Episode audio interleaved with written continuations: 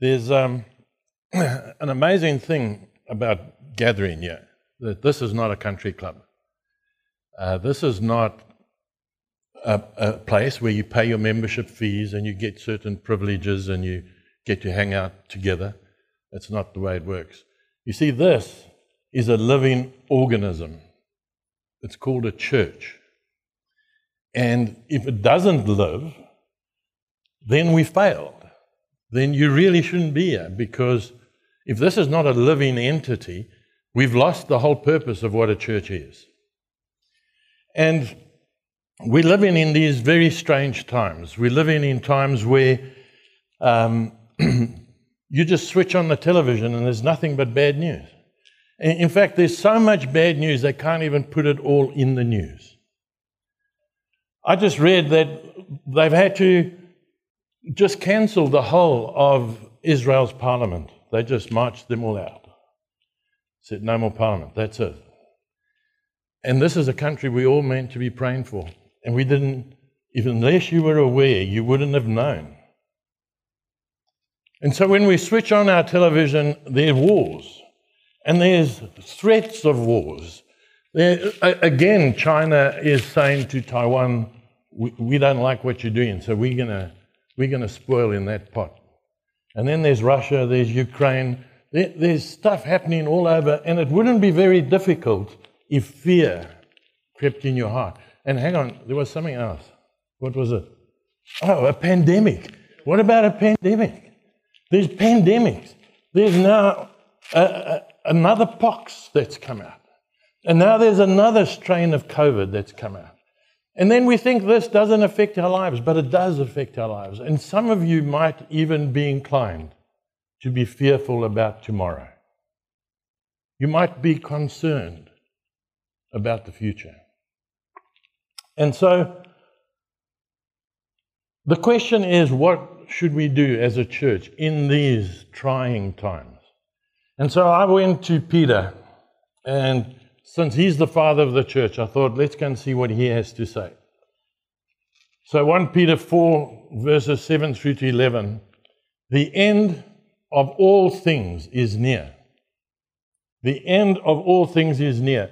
Therefore, be clear minded and self controlled so that you can pray. Above all, love each other deeply because love covers a multitude of sins. Offer hospitality to one another without grumbling. Each one should use whatever gifts he has received to serve others, faithfully administering God's grace in its various forms. If anyone speaks, he should do it as if one speaking the very words of God.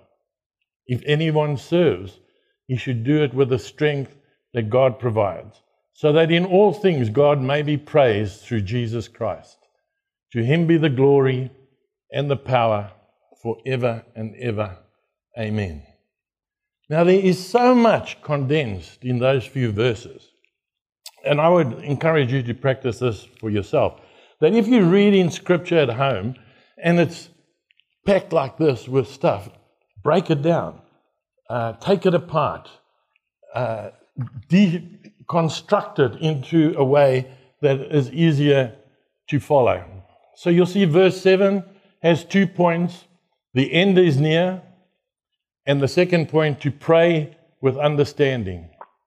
Verse 8, another one, uh, love one another because love covers shortcomings. Verse 9 gives us our fourth point offer hospitality. Verse 10 serve each other with the gifts God has given. Verse 11 has three Point six, preach or share as though God were preaching. And number seven, serve in the strength that God provides. And eight, to God be the glory. So once I've taken all of that, broke it down into eight little points so that we can focus on it a bit easier. And so I think what we'll do is we'll just take each point and just break it down and, and see if any of that just speaks to your heart. Throughout the New Testament, um, we've been reading that the end is near. How long have you been a Christian? I've been a Christian for many years, And I've been told that the end is near, right from when I started, and it's still no closer, I would have thought, but it seems to still be in Scripture.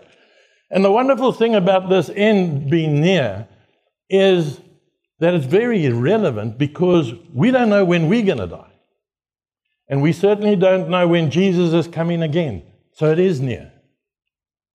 And you know, when Peter wrote this, when Peter wrote this, just seven years after he wrote this, the whole of Jerusalem temple was destroyed by the Romans. And so Jewish faith, as they understood it, disappeared. The temple was gone. So the end was very near for him when he wrote this, but in a practical sense, the end is always near. I mean, I'm going into surgery on Wednesday. The end could be very near. And in these current times where we read about death, you know that every single morning on the news, they tell me how many people died with COVID, no longer of COVID. They fixed that because the last guy who crashed his motorbike and died of COVID made headlines. So they decided now you die with COVID. So they're telling us every day how many people die. So death is very much a part of our living environment. In some ways, our situation today is very similar. And the way we meet and interact with each other has changed. I, I, was in New Zealand recently, and the church that I used to belong to in Auckland all went away for their church camp. And you know, when they came back, 40% of those who went on camp, which is the whole church, came back with COVID. So our times have changed.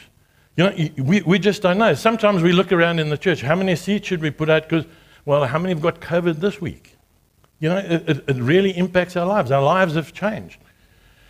Um, I, I, I went shopping yesterday, and as I went into the supermarket, I thought, of masks back in because everybody seemed to have masks on.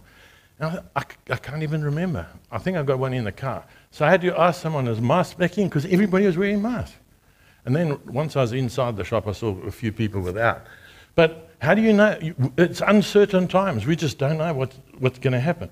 And now the, the, the joys of flying all the way to Frankfurt and all the way to New Zealand, you've got to wear a mask the whole time on a plane. Do you know how uncomfortable that is? I order a glass of water and I put it there and I don't sip it. I just have it there so I can keep that mask off. But there's one word that I want to really bring your attention to, and it's in that verse 7. It says, The end is near. Now, that uh, word end comes from the Greek word telos.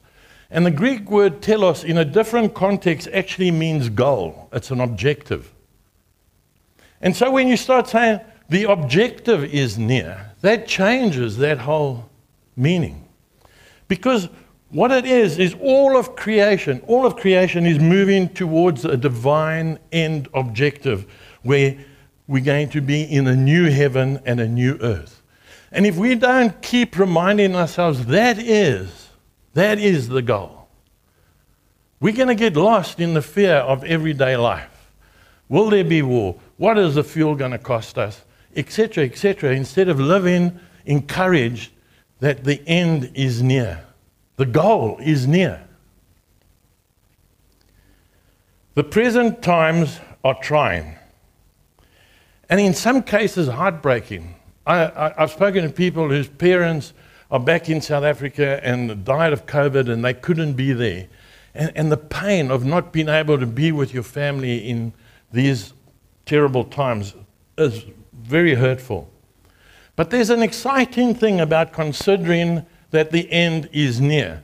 Because the, with the end, there are going to be lots of signs and lots of tribulations, and we've seen those, but there also has to be revival. There has to be revival. Scripture tells us that we, God's selected, God's chosen people who've committed ourselves to follow Jesus Christ, we are going to be part of that revival. And that's the exciting part is we have to be the witnesses and the interpreters of God's purpose for the rest of the, the world. Who are they going to go to for answers if it's not to us? Those who know Jesus, those who hear his voice. Pray with understanding. Well, this is a, an interesting one because it actually says we need to be clear headed and we need to be alert as to what is happening around us. Why? So that you can pray with understanding. If you're not aware, if you're just walking oblivious through life, what are you going to focus your prayer on? You see, your life, your planet becomes so small that you're going to be focused on your stuff. And so, what your prayers are is just a shopping list. Lord, can you just help sort this out? And can you help that lady who's nasty to me at work? And can you do that? And, and, and, we just got this whole list of things that we want God to do for us. But when when we really focus on praying with an understanding of what's happening around us in the world, we can be praying for Jerusalem, for the parliament to be re-established, for there to be peace in Israel. We can be praying for world leaders to not make these ridiculous decisions, that they would see the wrong in their choices. And we can best pray like this when we understand what's happening in our world. The current pandemic has brought around a degree of irrationality. Uh, uh, I don't even understand, I can't even understand some of the rules they brought in with this pandemic. You know that when you sit down, COVID can't get you. It's only when you're standing and walking. It's an, it's an amazing thing. I can walk through the airport and it's COVID, COVID, COVID, COVID. I just sit down and there's no more COVID. You can go to Bunnings. You can go to Bunnings, you've got to wear a mask and you've got to stand a meter and a half behind this person. But the guy coming up this way stands right here next to you. It's amazing. It's a, COVID is directionless. Only goes straight, cannot go sideways. So, this whole irrationality that has come about during COVID must make us say, Lord Jesus, come again. Come and fix this place. We want a new heaven and a new earth because this one is rotten. I, I, I like the way, and, and we need to guard our minds. We need to guard our minds that all this nonsense doesn't stick in there. So I found this lovely translation in the New Living Bible, and it says, Be earnest and disciplined in your prayers. In times like this, we can't do much to change our circumstances, but we can pray. So now is a time for disciplined prayer. Don't you think that's a lovely little word they just stuck in there? Disciplined prayer. You know, as Andrew's been telling us how to find that rhythm of grace, there's also been the part that disciplined us to taking time to set aside with God. And so prayer needs to be disciplined. It needs to be a conscious effort to set some time aside to communicate with God. Because if you don't do that, how will you know that God wants you to walk seven times around a city? How are you going to know that on day seven, you're actually going to walk seven times and not follow the pattern of the day before? You see, because you won't recognize the voice of God. And uh, I've done some weird things thinking that I heard God clearly, and it turned out that I didn't. And you know, you feel like such a plonk when it doesn't happen the way you thought you heard God. So if you don't spend more time in prayer with Him, how are you going to recognize His voice? How are you going to know this is God speaking to me? This is not just me on a whimsical idea. And how many of us would respond that we are asking for this for a, a victory in battle over this whole stronghold city that's got a wall built around it? we are naturally going to think we've got to be victorious in battle. We are not going to think of doing it God's way, which is to just shout hallelujah. Who, who would think? And, and how many times do we read in the Bible that God makes someone a promise and they think, well, I better give him help? I tell you what, I'm not falling pregnant, so have my slave and have a baby because God missed the cue. He allowed me to get too old to get pregnant.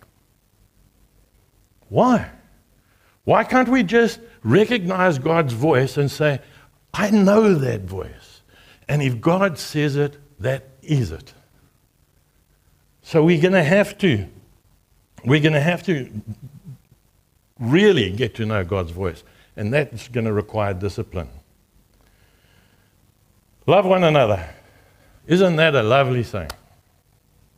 I, I just wish the church would adopt this concept. Really, because we don't even like each other, let alone love each other. There are times, how many times has someone irritated you? Yeah? No, none of you, only me. So, but it's so true. And, and it's the little things that irritate us. But what God is saying here through Peter is I want you to be so different that in the world people can take offense. In the world, people can be unhappy with the way things are done and said. But in the church, people will be surprised that that does not happen. It needs to be countercultural. It needs to be so, wow, why is this different? Because if we're the same as everybody out there, as everybody that's in the church, where is the attraction? We cannot earn God's favor. And so, love that covers a multitude of sin is not, well, I've done something wrong, so what I'll do is a loving deed, and that settles that little mischief I got up to yesterday. And then I don't think that that's what Peter was referring to. I think he was referring to Proverbs 10 12. Uh, yeah. Hate stirs up trouble, but love covers all wrongs. I think that's what he was referring to. So there's no place for us to take offense. There's no place for us to get irritated with someone else's bad mood. And you know, the worst, the worst is third party offense. When I'm offended because you did something to someone else. Can you believe it? How can you ever fix that? You, you, you can't even fix it. You can't even go up to someone and say, listen, I'm terribly sorry. I shouldn't have done that because it wasn't you. you, you, you can't go up and say, I'm terribly sorry uh, that I'm offended because of something you might have done to someone else that someone else told me about, and so let's all just be offended. If you loved someone knowing that I have to love you the way Jesus loves you, it has to be different. And others will notice.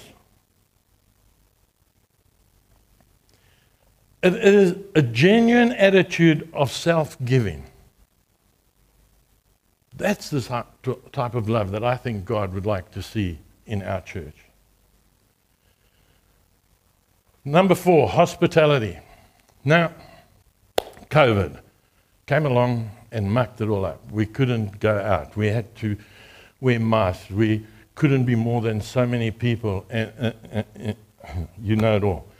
So COVID messed it up, but we don't have those same restrictions. But how many? How often do you get invited? Uh, unless you're Andrew the pastor, you get invited out all the time. But, but if you other folks like us in the pews, do you get invited out?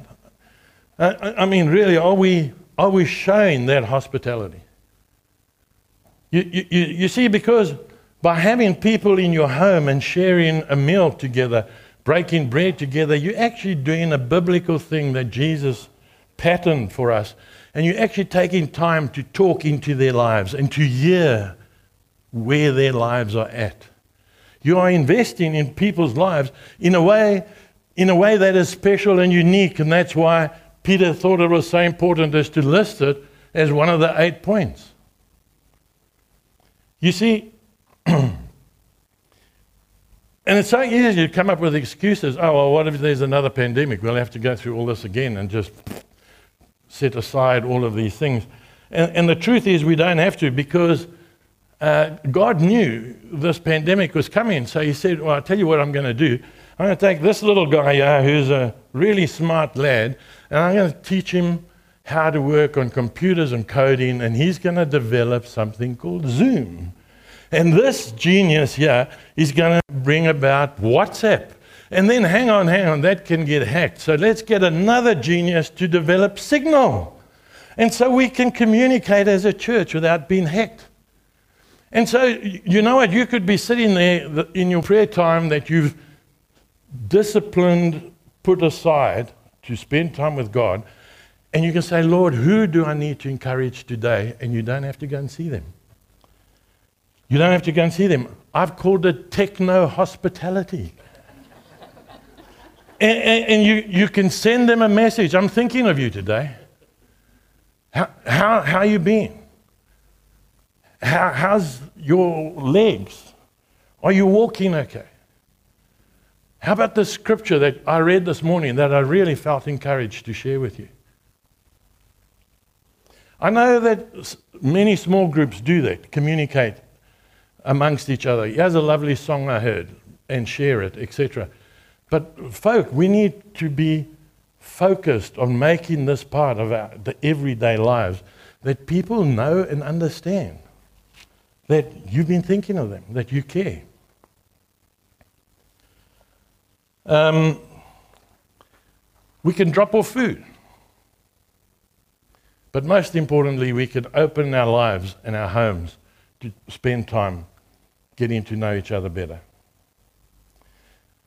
The next one serving one another with the gifts God has given. Well, many of you are going to find this a news flash, but I'm going to share it with you anyway. Do you know that this worship team actually have to spend hours practicing so they can do what they do on a Sunday morning? So that they can serve us, so they can serve Jesus. And you know that there are a whole lot of people that get here. It depends if they're listening to Andrew or to Chi, but they get here very early if it's Chi they're listening to, to come and set all this stuff up. And to pack our chairs and, and, and and do all this stuff to serve one another. But there's even more to serving one another with the gifts God has given. Because when you serve someone with the gifts God's given you, they actually feel that they've been blessed by God, not by you. Not by you. I want to share a little story. I was really upset with God because through this pandemic and all this stuff, my industry just died and um, life's been tough. And I'm not going to whinge about a tough life. But the amazing thing is, I was whinging to God about the fact that I haven't had a holiday for five years. And I said, God, it's just not fair. You know, the only time I've been away is for my daughter's wedding, and that wasn't a holiday, and it was only a weekend.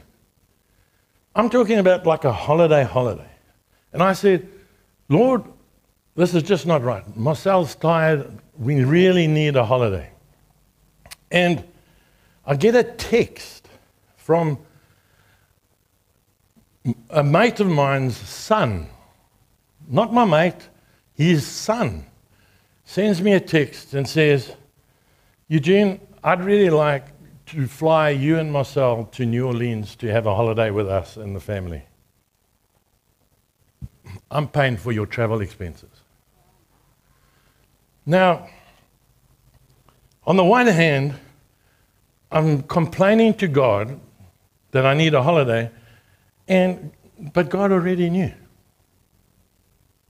You see, He tells us that He knows the hairs on our head.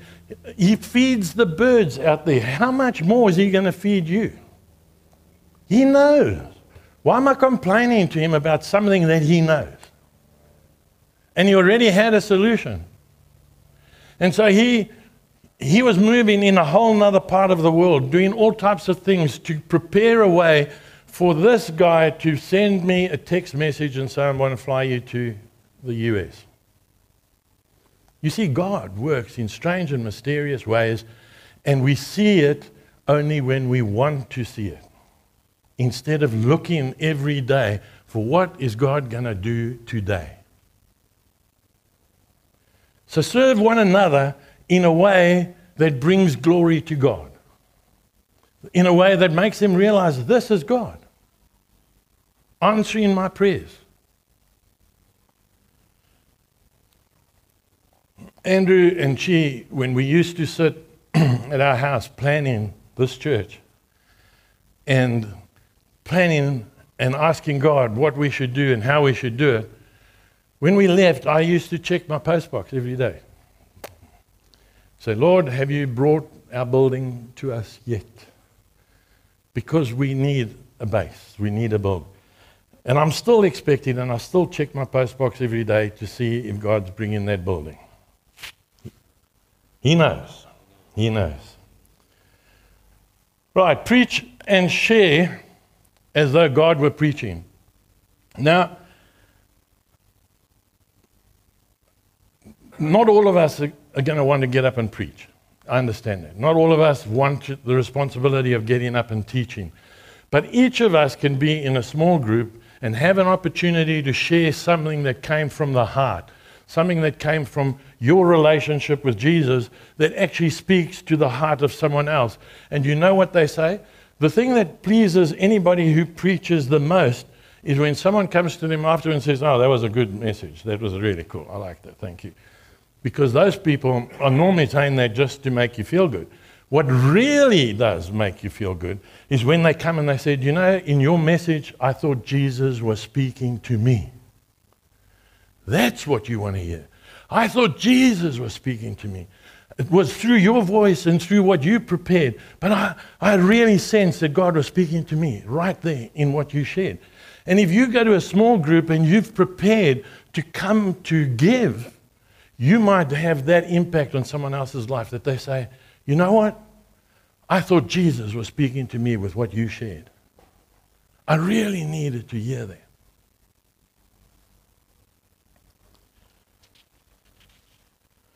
When we share our testimony, what we're doing is we're saying, This is what happened in my life. I'm just a normal guy like you. And, and, and, this is the path that God's taken me on. And this is the hurdle that I was faced with. And this is how God helped me to overcome. And that test becomes your testimony. And as you share that testimony, you show others what God has faithfully done in your life to encourage them to have faith, to walk a path similar to yours. Not the same experiences, but expecting God to help them overcome. Because scripture says that we are overcomers. How can we be overcomers if we've never overcome a single hurdle?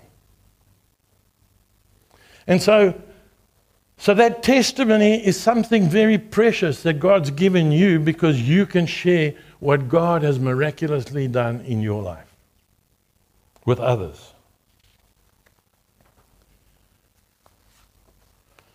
To serve in the strength that God provides. Now, a lot of people think that preaching is cool and go lead a home group, that's cool, and maybe do kids' church, that's cool. But when you serve in the strength that God gives you, and what is that strength? That's the power of the Holy Spirit. When you serve others in the power of the Holy Spirit, things happen. And one of the things that we've been talking about is that we don't want a church with a superhero pastor, sorry, Andrew, who, who prays for the sick and who does this and does all these wonderful miracle things, and we all just sit there, did you see what he did today? No. You see, the model that God has for us is that you will prophesy and you will uh, heal the sick, and you will bring a message and an encouragement, and so and so forth. And so each of us will contribute, and so no one can take the glory because it's not yours to take.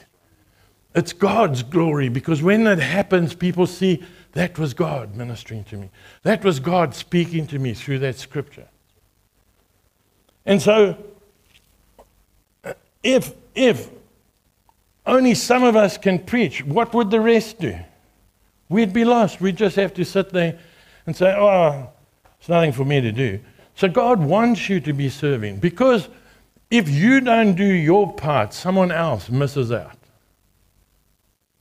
Someone else doesn't get the blessing that you could have brought at that time in that place. And if you didn't start with that prayer and understanding, you wouldn't know when to do it. Right, to God be the glory. Now, it's an amazing thing, this, that Peter ends his instruction by stating the purpose of speaking and serving is that in all things God may be praised through Jesus Christ. That's the purpose. In all things.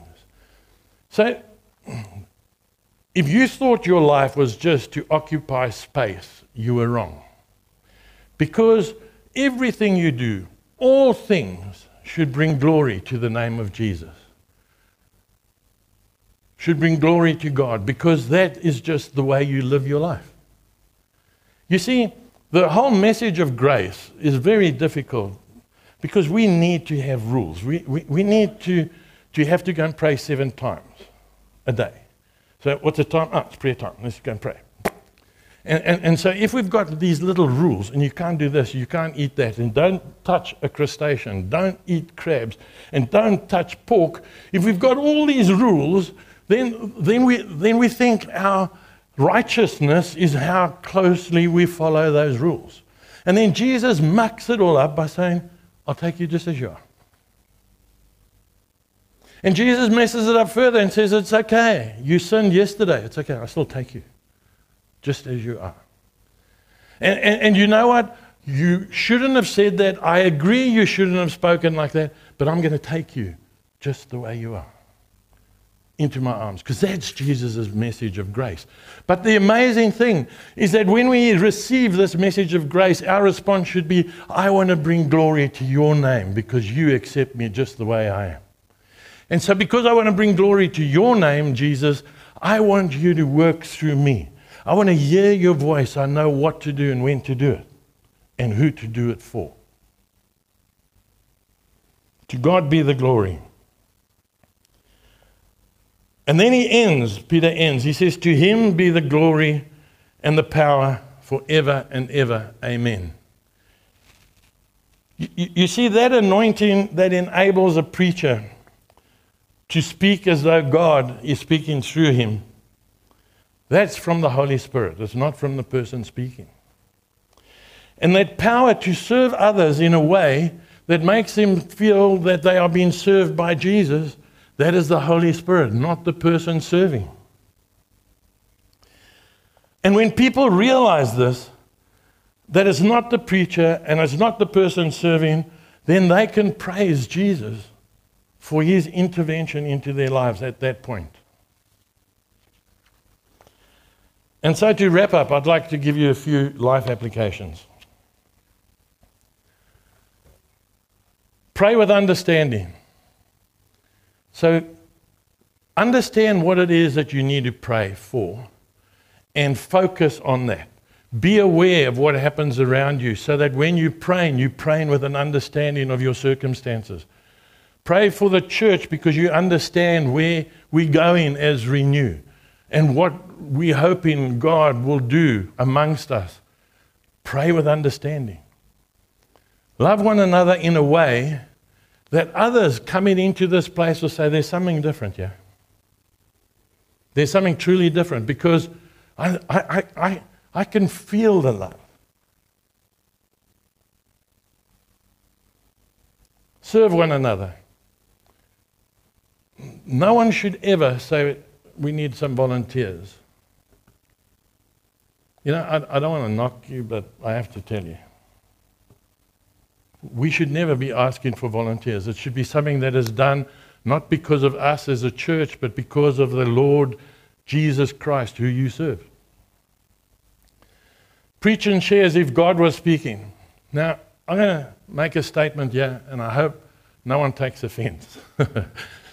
uh, and that's why I put that into my message, so I could make the statement and get away with it.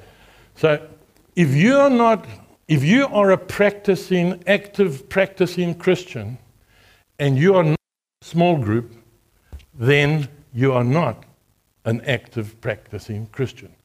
Because where can you practice your faith? Where can you pray for others if you're not in a small group?